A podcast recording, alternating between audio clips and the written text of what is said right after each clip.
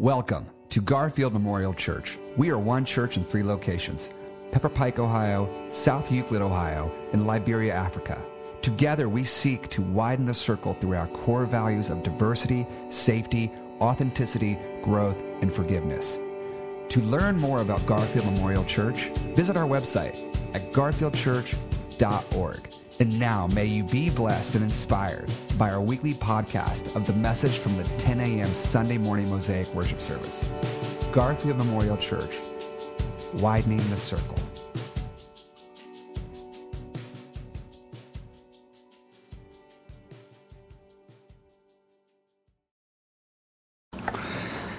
So, if we haven't met, I'm Chip Freed, the lead teaching pastor here at Garfield Memorial Church. If you're worshiping with us for the first time or you're new, you're out of town, I hope you'll say something in the chat. Pastor Kurt will be in there. Uh, Nikki, sometimes our outreach coordinator, others. We just want to greet you and welcome you. Um, if you give me a moment of personal privilege uh, for the Garfield members and friends, uh, some of you know, uh, some of you may not know, um, that my father passed away late Thursday. So it's been pretty rough weekend for our family. But I have to say to you, the texts, the Facebook posts, the emails, um, the Twitter uh, messages, those things that you've sent to me have been so kind. I have not responded to them. There's been so many. Um, but just know that your prayers, uh, your thoughts, they're just like sweet honey to the soul. Um, and they carry us through. You know, I, I am so appreciative of how this church provides care. And it's not always in person, right? The, the pandemic has taught us that. But just to let people know they're on your minds, you know, when, when I first got here over 16 years ago, and we had a few hundred people, you know, Pastor Terry, myself, and other staff, we could do like, you know, try to provide care ourselves as pastors. And we got up to over 1,200 people. That's just not possible. We, and we have to be a community of care. That's what the early church was in Acts. The apostles didn't go around making hospital calls. They were teaching the word and proclaiming the word. And, but the community was doing all those one another's, encouraging one another, um, you know, weeping with one another, rejoicing with one another. So I am just so appreciative of the way you all provide care. And this, this past weekend, and, you know, I've been the beneficiary of it. So thank you. Um, the second confession I want to make, Pastor Scott preached about confession last week. And I, have always been a confessional preacher. You never have to wonder how I'm feeling, okay? I decided years ago I wasn't going to try to be an expert in things I don't know about. And my wife and I in our ministry, we have always tried to, sh- to share. We're trying to drink from the same cup that we're offering you the cup of God's grace and God's forgiveness and God's love. So here's a confession. I don't feel like preaching today, okay? I'll be honest with you. Um, so here's the deal be patient with me, and if I fumble, if I have to look at my notes, if I'm a little off kilter, if I can't call down fire from heaven, uh, would you help me as we preach this word together? We're in this series, Worthy, where we're talking about worship. And worship is so essential to who we are. We need worship. Now, I may not feel like preaching, okay? And I'm up here, my, I don't need to preach. We've got so many great preachers around here. I'm doing that out of personal responsibility. But boy, did I want to get to worship. we need worship. Jesus said this to us. He said, You weren't made for the Sabbath. It's not like God has a big ego and he wants to fill a bunch of auditoriums with people chanting his name. He said, The Sabbath was made for you. You need worship. You need this time to center yourselves, to do the things that we've talked about. As Pastor Scott talked last week, uh, uh, to you know, to confess, to make room from God. As I said two weeks ago, to enter into worship, to do the hallelujah, to lean in to what? To Yah, to Yahweh. I'll talk about that in a bit. To, to cast our, our hearts upon God as we launch out into another week. It's Black History Month, and I'm a child, one of the fifth, the fifth son, uh, the only white son, he told me, of Dr. Gardner C. Taylor, the man who Time magazine called the dean of all uh, black preaching. Um, Dr. Taylor, working with him, he said to me one time something I've never forgotten. He said, Worship is the time where we take the gods that we have created, the little gods, the things, the idols that we made gods, and we take them before the God who has created us. And we leave those gods there to die. We need worship. You know, the psalmist said, I will bless the Lord at all times. His praise shall continually be in my mouth. Now, I got news for you. When he or she wrote that, probably he from back in that day and age, I know they were going through something. I know they didn't feel like preaching either. How do I know that? Because when everything's going good, when things are going wonderful, you just say, Oh, bless God, praise the Lord. You know, you're just blessed. But when you say, I will bless the Lord, at all times. You are preaching to yourself. You are saying, I'm going to fight through my hands, my feet. I am going to go to the house of the Lord at all times, not just good times, not just best times, at all times. I'm going to put myself into a position of worship. Now, I know I'm now to the place, we talked about the call to worship. Pastor Scott talked about confession.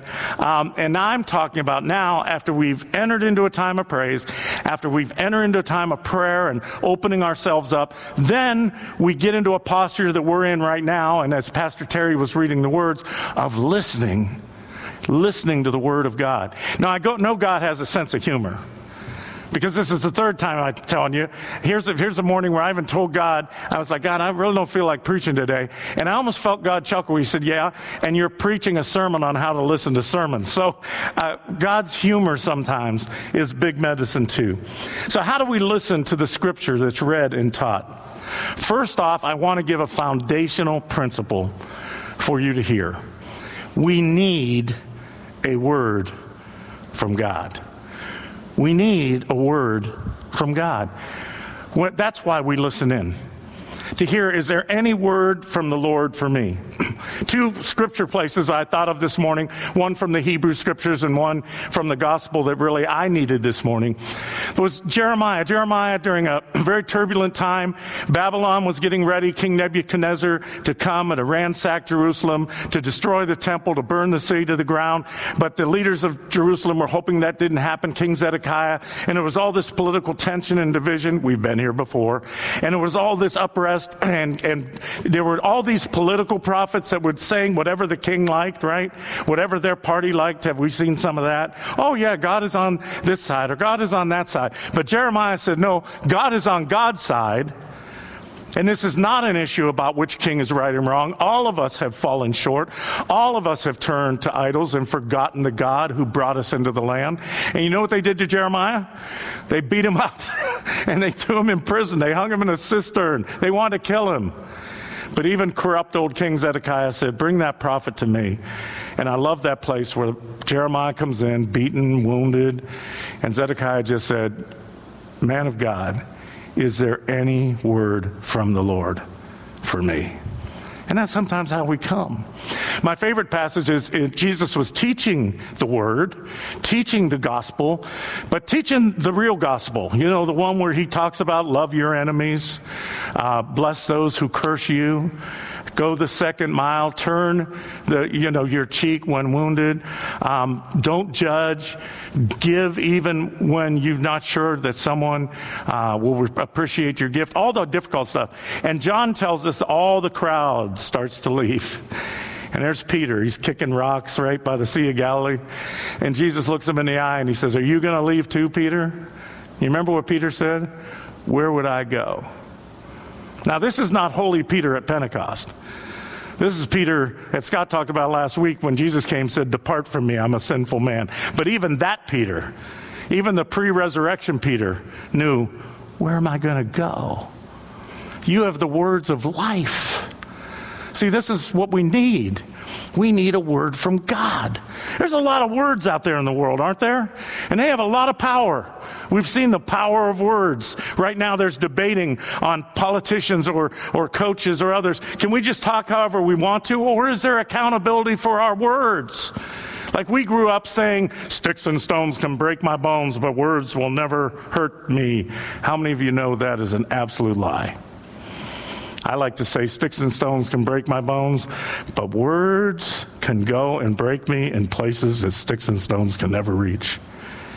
And that's why Peter said, I need different words. I need words of life.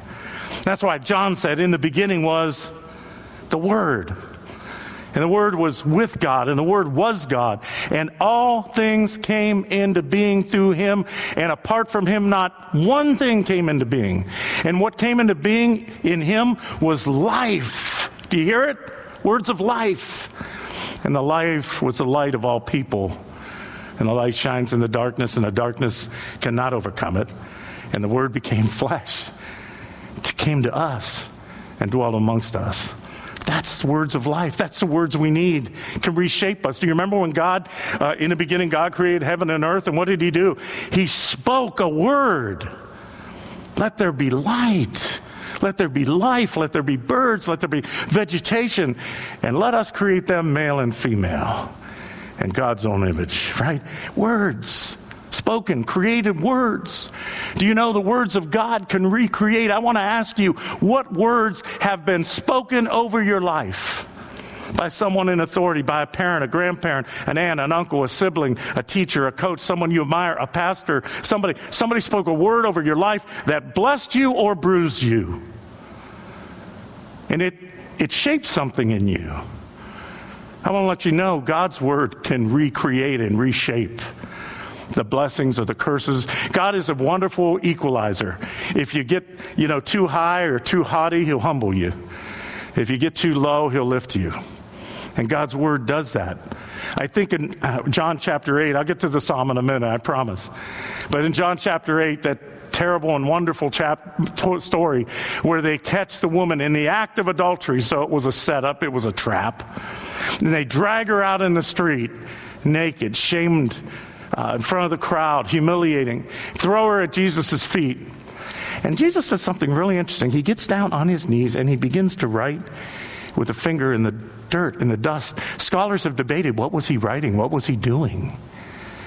And I like to think Jesus at that moment, the same hand that reached into the dust to make us, was reaching into the dust again to recreate us because he was looking at this sinful, broken world. Sure, the woman had sinned, but what about this crowd, this mob, this sexist, patriarchal, full of themselves mob that was willing to exploit a woman and leave the man alone? Jesus saw this corporate sin and individual sin, and he began to recreate in the ground. Remember, he said to the crowd, Go ahead. Those of you who have no sin, who have no flaws, have never said anything wrong, yeah, you go be the judge and jury. and that rock party turned into a walk away party, didn't it? And then down in the dirt with this woman at his feet, eye to eye, in her shame, he recreates her life with his words. He says, Is anybody left to condemn you? And she said, No, Lord. She already knew he was a man of God. The next thing out of his mouth is going to shape her life. And what does he say? Neither do I condemn you. Now let's get to work on things that are not putting you in this position and are breaking down you as a precious child of God. Oh my gosh. What that must have done to her. Can you imagine if Jesus had said something like this? Well, look, you got one shot. I let you off this time. You're pretty lucky. But don't forget, you know, she would have walked away in guilt and shame, but she heard words of no condemnation. Would you realize you need to listen to the word? So that God's word can reshape your life. So, what, why is the psalm? The psalm talks a lot about words and, and the need for words. Now, the psalm does something interesting because some people say, look, I don't need the word of God. All I need is a good walk in the woods. That's what refreshes my soul. And the psalmist acknowledges that. For the first six verses, the psalmist talks about the heavens are telling the glory of God, the stars, the moon, uh, the mountains, the ocean. It, it, it, it's giving us uh, nature, right? That's why Paul in Romans 1 says that, that, that the nature, the God's creation, had, had given testimony since the creation of the world. Uh, God's invisible qualities, his eternal power and divine nature have been clearly seen seen, being understood from what is made, so that people are without excuse. See, he has said, uh, Romans said that, you know, creation gives us information about God. We get information. We, we see the sunset and it tells us about the magnificence of God. But there's a paradox here. And I want you to look at these words that Terry read in 19, 1 through 3. Even when they're acknowledging nature can help us watch this. It talks about nature speaking. The heavens declare, right, the glory of God. The skies proclaim. That can be preach. The work of his hands. Day after day, they pour forth speech. Night after after night, they reveal knowledge. But then this paradox, but they have no speech, they use no words, no sound is heard from them. So, what the psalmist is saying, yes, a walk in the park, a, a beautiful sunset, uh, you know, it can give you information about God, but it's not enough. In other words, if you want to know that you see the magnificence of nature, you know there's a magnificent creator, right? But you don't, you can never know that God loves you. You can never know that just simply through nature. And that's why it's very interesting. In this passage, the first six verses, when there's talking about nature shows us God, gives us information, it uses the Hebrew word Elohim, God, magnificent, powerful, omnipotent, transcendent, God. But at verse 7, and on the rest of the psalm, when it talks about God's words and God's precepts and God's decrees and the things it says, it uses the word for God, Yahweh, personal covenant loving God. See, and that's why we need the Word. I'm going to put this up on the screen for you. Without the Word, ready? Without the Word, we cannot know about the love of God in general or the grace of God in particular. Right? You, you, you can't know about that apart from the words.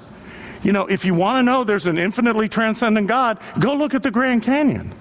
But if you want to know that that infinitely transcendent God loves you and wants to be in a relationship with you, you need his words, right? Because I want to ask you, some people say to me, like I say, I don't need God's word. I believe in God as a God of love. Where did you get that idea? From nature? Have you ever watched Nat Geo or, you know, or any of the shows? Have you ever seen the poor wildebeests, right? Like, if the lions don't get them, the crocodiles will. I mean, Annie Dillard, I quoted her early, she wrote a book called uh, Pilgrim at Tinker's Creek, and she went and sat by a little stream in Virginia to look at nature and find God. And what she saw was nature in its tooth and claw. And she found out it's pretty violent. Like, where do you look at a tornado or a tsunami and say, oh, yeah, God is love? Or do you get that through human history, right? Take any era of human history. Look how we've conducted ourselves, how we've behaved. And you go, oh, yeah, history, nature, human nature shows me God is love. You don't, there's nowhere you get it except through God's words. Kept letting us know that we are loved. That's, that's, that's where you get it, right? And so I want to say to you, we need this word because this word restores us. Did you, did you hear that verse? The Lord is perfect in 19, refreshing my soul. That word refresh in the Hebrew can be interpreted refresh, restore, or revive. It's the same word in Psalm 23. Now, I've been at, you know, almost every funeral, I'd say 90% of them want Psalm 23. I have heard Pastor Terry read Psalm 23 and preach on more than I've heard any other person in the last 16 plus years.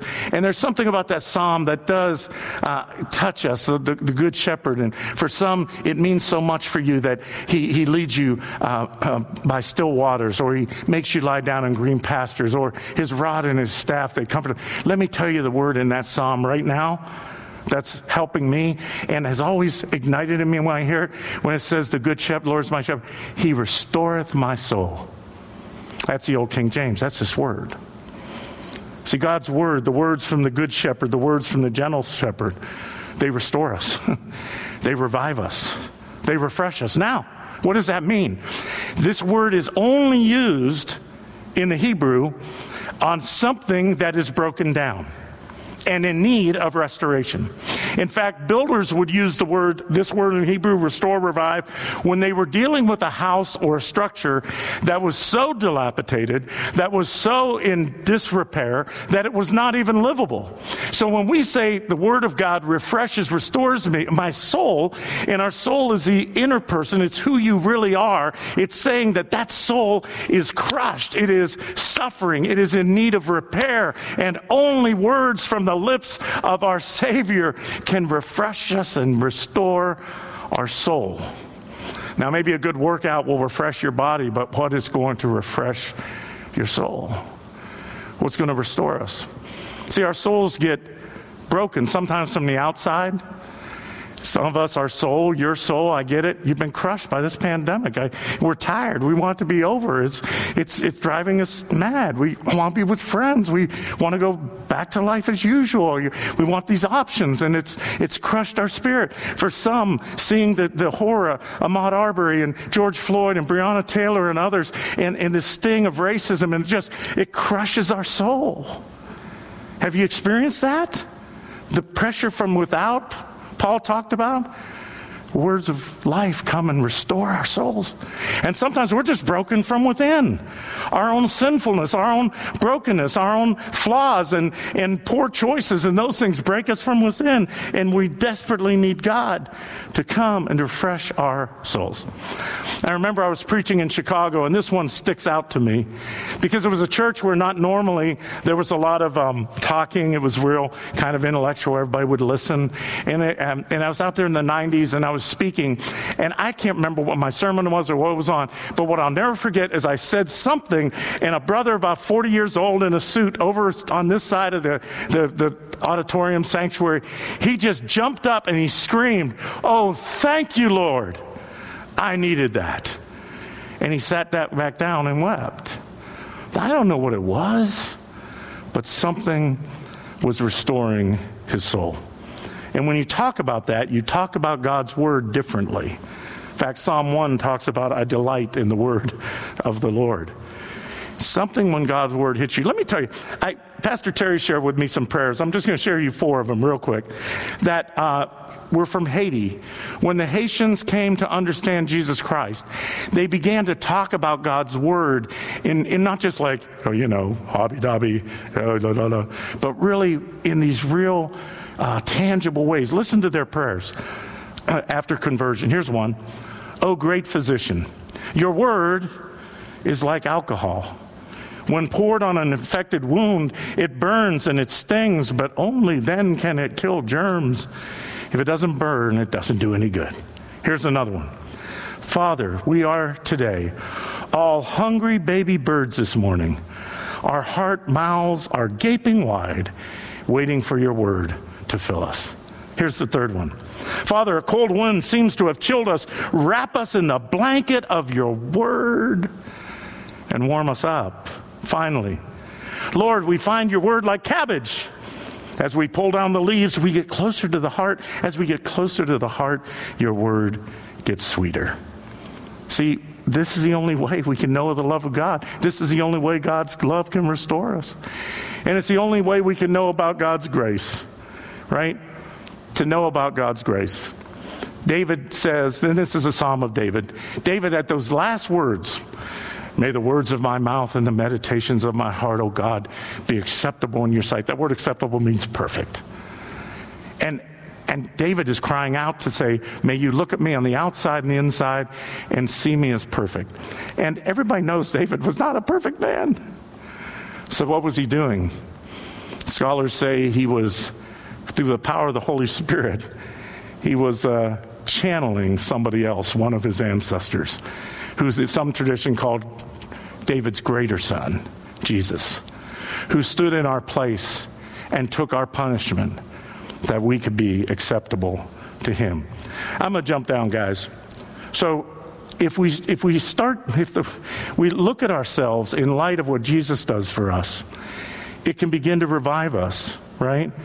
Because it, the law of God, the words of God, they don't crush us now. They restore us. Why? Because we're not saved by what we do. See, if we try to follow every jot and tittle of the law, because Paul even said he was, he was an expert in the law and he was breathing violence because the law just crushed him into powder because nobody can obey the law perfectly. Nobody saved Jesus. And when we know we're not saved by what we do, we're saved by what Jesus does, then we can be revived. So I'm going to I'm to trip down to the end, guys, on how to receive this word. How to receive this word. Okay?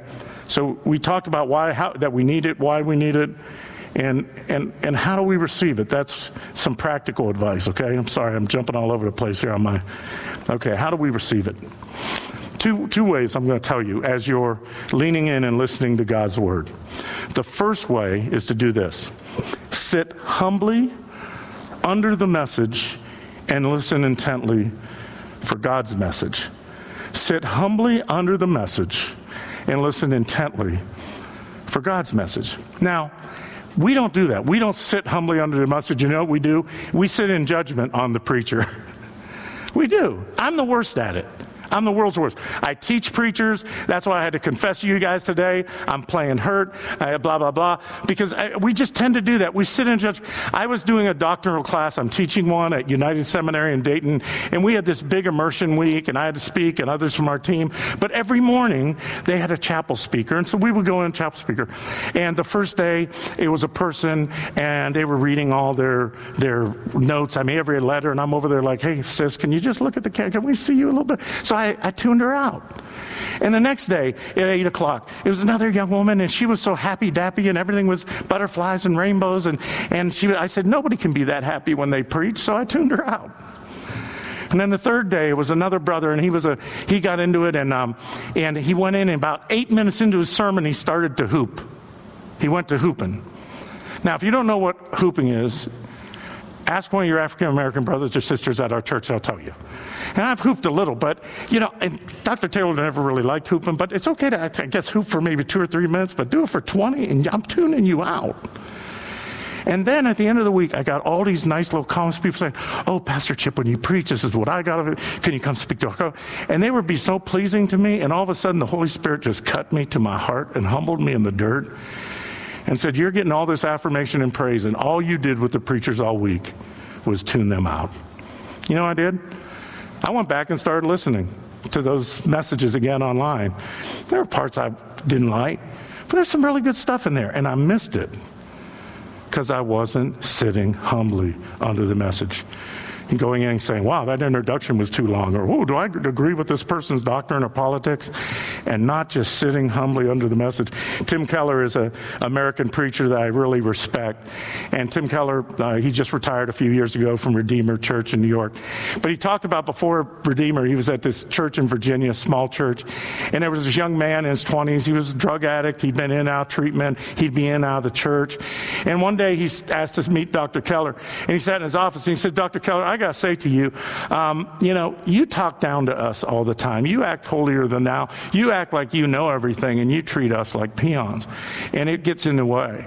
And Dr. Keller said to himself, huh, consider the source, right? But he went home that night, he said, and he talked to his wife, and he realized, young man had a point. and so Dr. Uh, Keller said that instead of don't just look at the source, listen to the message. In the Old Testament, there was a prophet named Balaam, and Balaam was going astray. He was, he was leaving God's word, he was going to his own devices, and God couldn't get his attention. So it says that Balaam was going out town and he was riding on an ass. That's the King James term. And we don't know. It could have been donkey, could have been mule, but it was just ass. He's riding on an ass, and God, to get his attention, touched the ass and spoke to the prophet. So, what's the moral of the story? Don't just dismiss the messenger as an ass. They maybe they listen to the message and listen what God might be saying to you, right? On behalf of all preachers, we're just donkeys, we're mules, we fall a little short. We're imperfect vessels. God said through the foolishness of our preaching, right? But sit humbly and listen to the message. Get out of your self righteous judgmentalism, Chip and listen for God's message. That's first point. Second point, how do you receive it? Do your own critical thinking. See, that's the other side of the coin. We can, we can just be so critical that we can't hear and so arrogant that we don't listen. On the other side, we could just be gullible and naive and, hey, I like Pastor Chip. Anything comes out of his mouth, it's got to be the Word of God. Or I like this preacher, it's got to be the Word of God. They, anything they say. No, do your own critical thinking. Listen because I can get off track. Any preacher can. There's some bad preaching that's going on out there sometimes. See, I'm, I'm, going to take you to seminary for a real quick minute. We have three words we use exegesis, hermeneutics, eisegesis, right? I'm not speaking in tongues, promise. Exegesis, we're going to slide real quick. Exegesis means to lead out, it's a critical examination of a text. That's what myself and Steve and Terry and Scott, when we're preaching, we're supposed to get into the text and dig in and let it speak to us in its context. Then you would come to what's called a hermeneutic, where we come to conclusions from that after studying it. But here's the dangerous one that's out there it's called eisegesis, and it means interpreting a text in such a way that you're introducing your own agendas, your own biases onto the text. Commonly, it's called reading into the text to convince you your pre held belief. You got to be on guard for eisegesis. So, preachers like me just reading stuff in you know, because I, I, I want to be pro life or pro choice, or I want to be uh, a liberal or conservative, or I want to speak to this or to that. And so I'm imposing on the text instead of receiving from the text. So I don't want you to ever take it lock, stock, and barrel. Do your own thinking, dig deep. I love it when I get questions after sermons and somebody say, hey, when you said this, what, what does that mean? Let me think about together. Let me end with this when you do these things, when you sit humbly under. Paul says something very interesting in Ephesians. In Ephesians 2:17 he says this. So Christ came and preached peace to you who were far off and peace to those who were near. Don't you love how God's word speaks to whatever condition you're in? If you're feeling far off today, like me, a little maybe a little wounded, a little struggling, God, Christ comes and preaches peace to you. If you're feeling near and you felt that God has been walking with you this week or this month or through this pandemic, God comes and preaches the word of peace to you. But the interesting thing is it says Christ came. Now, Paul, Ephesians was in Asia Minor. Jesus never went to Asia Minor. So, what, it, what, is, what does Paul mean that Christ came and preached? What he means is, as human beings, as broken men and women, came to Ephesus and, and Corinth and Thessalonica and Cleveland and Pepper Pike and Solon and Shaker Heights and Cleveland Heights and Mayfield Heights. And now you're mad I left your city out. But Christ came there too. As he comes to foolish and broken men and women, donkeys and mules, and spoke. If you can hear it, if you can listen, Jesus Christ will preach his peace to you. And that's why we need to listen to God's Word. I hope that's been an uplift for you today. It's been a real lift for me to be here. So God bless you and keep you. Let's go now to prayer.